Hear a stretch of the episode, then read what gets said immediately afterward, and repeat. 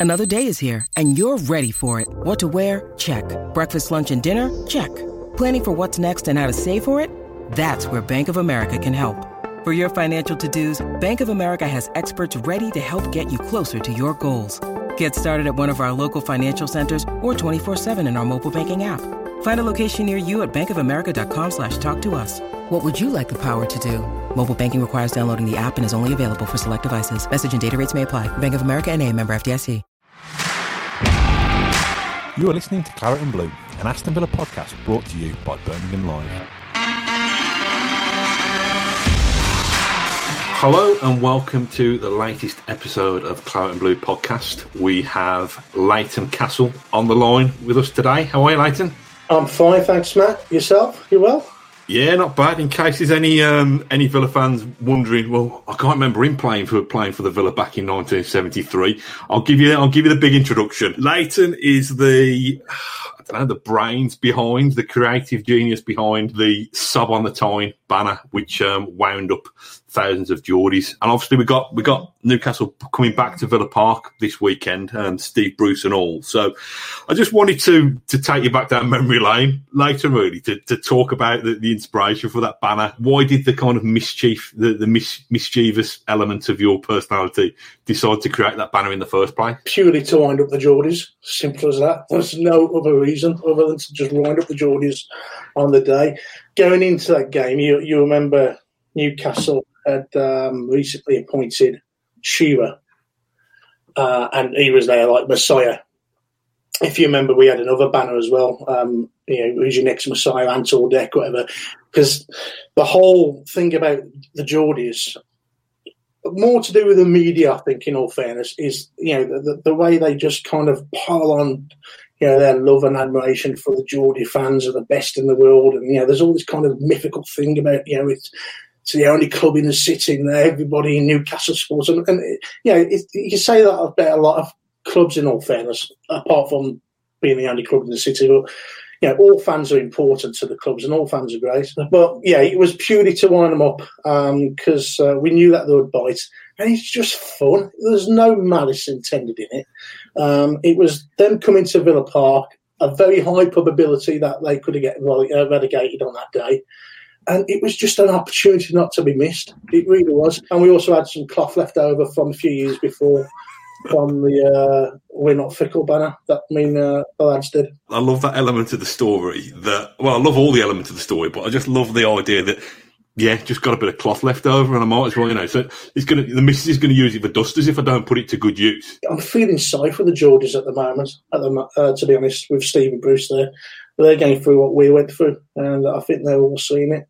But yeah, there's this mythical thing about Newcastle United, and it just winds me up to be honest. Just setting the scene back then, I think it was um, I think it was May 2009. Um, I think I'm right in saying that a Damien Duff own goal eventually did for Newcastle that day and sent them down. But yeah. I think it was quite it was like a military operation for you, wasn't it? In terms of when you when you unfurled this flag. Yeah. So I used to sit in the Holte End, um, but when O'Neill joined the Villa uh, my brother, older brother, decided to come back um, after a few years away on exile with uh, marriage and kids, whatever. He wanted a season ticket, and the only place I could get a season ticket with him together was going up into the North Stand, and, and that's where I still am. The thing about the North Stand, we're in the North Stand upper. It's not the best place to drape the banners over, and, and where we sit, we're just a bit further back to be able to know the guides properly in front of us to ask them to do us uh, to, to drape it for us. So what we decided to do was for Goffey and, the, and Mike and the gang, they would take the banner in.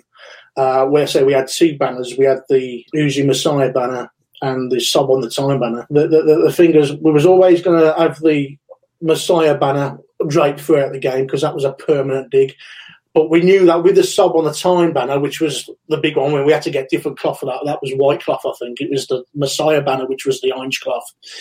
But the, the, the idea about the sob on the Tyne, we wanted something to unfill if they got relegated. And it just seemed perfect. It was it was like a, a headline pun which we just couldn't resist. Sob on the Tyne, it, it, it, it felt great. It was there ready to unfurl once we knew that they was going down. So I was up in the north stand. As you know, the phone signals aren't the best at Villa Park even now, but back then, 10 years ago, I think it was even worse. And I said to Goffey, you know, don't drape it until we know it's definite. You know, maybe a, a minute before the ref's going to blow his whistle, or when you know the the, the injury time ball goes up. And uh, I could just see being ready to be filled over. I think not yet, not yet, because you know we we didn't want to unfurl it, and then for them to go and equalise and for us to have uh, egg in our faces. When it was unfurled, like if you remember, there was a massive cheer starting to kind of ripple and, and just erupt around the stadium, and everybody in the lower holds was like, you know, looking backwards and pointing up at it. It was uh, it was about the timing, uh, and, and and all the credit for the timing goes to Goffey and Mike and the gang there. And there's photographs now that I think the photograph that you might put up is with uh, a few of the people standing over it and looking down. I mean, that, those those all knew what was going on. Uh, it makes me chuckle because some of the photographs I've seen uh, and the comments on the chat boards have all been uh, you know, calling all these people all the names under the sun, and uh, and it was me at the opposite end of the crowd looking at the Geordies, and I could see the Geordie fans um, in the away section, you know, kind of spitting blood and it just made it even funnier. On top of that, and whether it was more material left over again, or whether you got a, a, discount from Walsall Market or wherever you got it from, but it happened again, didn't it? I mean, obviously we shared their pain, didn't we? Because we went down, we went down in 2000 and, um, 2015, 16. And I think you, was it just what was it? You just managed to put a little add on, didn't you? Because they yeah, came down well, with us that year. I never expected it to make such a kind of palaver. I mean, still to this day, yeah, there's kind of this stupid fake rivalry between the two clubs, and uh, uh, it might be, oh, yeah, it is through that kind of um, that first banner. But banter between football fans, I love it. As long as it doesn't kind of go over the line into violence, I think banter's fine. I'm missing that so much at the moment, not being able to be at the ground. And I think that's what makes football so special.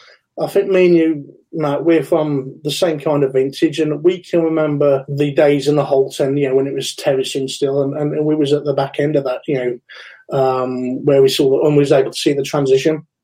I would love to go back to the all standing terrace of the Holte, and the banter felt different then, and it's become a lot more sterilised nowadays, and that's not necessarily a bad thing.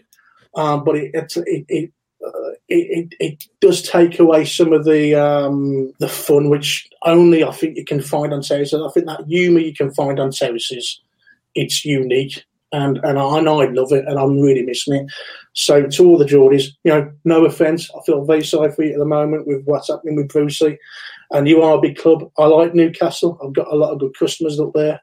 Um, and they are the great people, but when it comes to football, for those 90 minutes, um, I reserve the right to be able to take the mic. I think that's probably one of my greatest frustrations during this lockdown. That you know, people said that football's nothing without fans, and they're kind of almost trying to prove that football is something without fans. And to me, to me, if football was just that kind of ninety minutes that happens on a well, any night of the week now, a Wednesday night, a Thursday night, a Saturday afternoon, a Sunday evening, or whatever, I think it'd be a bit kind of boring. But I like all the kind of sideshow and the fun. It is tribalism. I'm with you that the tribalism stops at a point where it remains banter and it doesn't get out of hand. Yeah. But I think that kind of bit of mischief was, was encapsulated by by the banners that you've put together. It's not the 90 minutes of football as much as what happens before the game and you know meeting up with your mates drink the whole thing surrounding that those 90 minutes that's really important. And uh, well, as soon as we can return to those uh, that, that, that, that, that kind of thing the better. Back, back to what you were saying regarding the second time with the banner. It was the year we got relegated obviously wasn't it? And we we was bringing them down with us. They were a poor team. And i think if i remember correctly that result at villa park was going to determine if they was going to get relegated or staying up. Is that correct? I believe so. Yeah. Maybe check that. My mind's mate. My mind's yeah. It's, gone. it's been like hundred years ago now. They were like six or seven, but um, because they made such a fuss about the first banner and got so riled by it. We thought, well, we can't miss out on this opportunity. So what we did, we took it in the game, but we just put again on it. If you remember, we, we had a great big extra piece of cloth and we just attached it onto the sub on the sign. So it just read sub on the sign again. And it just, it was perfect. It was just kind of a, an open goal. We just couldn't miss it. And what was good about it as well, you know, the days leading up to that match, um, you, we was like reading in the papers and all that, forums on Twitter, whatever, you know, all the Geordies were going to bring their own banners and that kind of stuff and get one over the Villa fans you know, you know, taking the mick out of other fans because we were relegated and, and you know, one of the worst teams in the division ever, I think we were that season. But if you remember that day, it was like a party at Villa Park. Can you remember all the inflatables, which were like Yeah. bombarded onto the pitch before kick, just at kick off? I mean, it was crazy. It was, you know, it was it was football humour. You know, you, we, we're down. We know we're rubbish. You can't knock us. You know, if anyone's going to take the mick out of us, well, we're going to do it better than what you're going to do. It was weird. It was like a kind of it was like the kind of world's greatest wake in a way, wasn't it? You know what I mean? Because I think there was the protest before the game as well, wasn't there? With the town crier kind of Yeah. marching down, marching down from the whole club. Uh, all, all of the anger about how poor the team was, I think it had been sucked, like all the life had been sucked out of us. The only thing left for us to do was to celebrate the season ending. What was the fallout like in your messages? Then I, I should imagine you were kind of the most hated man in the in the northeast, weren't you, for a couple of months? It took quite a few months actually for any direct messages to come my way because I was reading. Obviously, you know, you could read it on the you know, on the Villa hashtag kind of thing, and um, it was you know as a you know a bunch of Villa fans. You know, it was being used as a collective rather than aimed just towards myself or me and the me and the gang of lads. On the whole, it, I think it just touched a nerve. You can't go around high and mighty saying that you're the best fans in the world and then not expect to uh, have a little bit of uh, ridicule now and again. I, I have no question that the Newcastle fans, you know, the proper Newcastle fans who go to the uh, games or whatever, you know, they support their club. You know, just as much as what you and me do. Every fan is passionate about their their club. It doesn't matter who you support, and you know, Newcastle are our big club. You know, I mean, it's a fantastic stadium up there. We've been through a lot of difficulties over the last 10 years, especially as a club, as a fan base. You know, we've saw the club need to go out of business altogether. And you know how um, heartbreaking it is. And we know just through COVID, you know, the one thing which has kept most of the fans, you know, positive and, and happy, I'm sure, through COVID, more than any many other things, apart from their family um, um, good health, would be the Villa. I mean, you know, we were na- nailed on to get relegated before COVID. It was going to happen. And then since it, you know, we had Project Restart where we stayed up and played some decent stuff. And then since obviously the start of this season, it's been brilliant. It's been one of the best periods um, in our last 10 years. Unfortunately, not being able to be there. So we know just how important it is for our football club to play well and to do well and for everything behind the scenes to be going well. And when it isn't, it can really affect you. I feel I, I always do feel sorry for football fans when their club is being mistreated. And with the Geordies at the moment, they don't deserve what's going on with their club. I mean, they've got an owner there who, you know, he's just, let's say, be honest, he's, he's a snake, you know, when it comes to um, football ownership. You know, he's not a custodian um, of that club um, doing any credit at all. Um, and they're, I think they're in very, very high risk of getting relegated this season. I do genuinely feel concerned for the, the Geordie fans because they, they don't deserve what's happening there. No, no football fans deserve it. On top of that, they've got Steve Bruce. And oh my God, the comment is coming out with, you know, I've been in charge X amount and now I'm going to do it my way. What? But why haven't you been doing it your way since you've been Whose there? way has he been doing it? the thing is with Steve Bruce, we know what his way is. His way is turgid, boring, negative football. He, he doesn't go out to, to win a game. He goes out not to lose. When you're not really in the mix to uh, win cup competitions or compete for you know European places, at least you want to see some decent football and and, and get excited. Those Geordie fans at the moment, you know, I'm, I'm sure that even with all the games on TV, you know, I, I bet they'd rather be watching reruns of Crossroads or know, Brookside rather than One Byker Grove in it and Jossy's Giants up there. Yeah, oh, Jossy Giants, best theme tune ever. I used to live there. Manchester though, not Newcastle. Weird, um, but I've got the DVD set. It's great.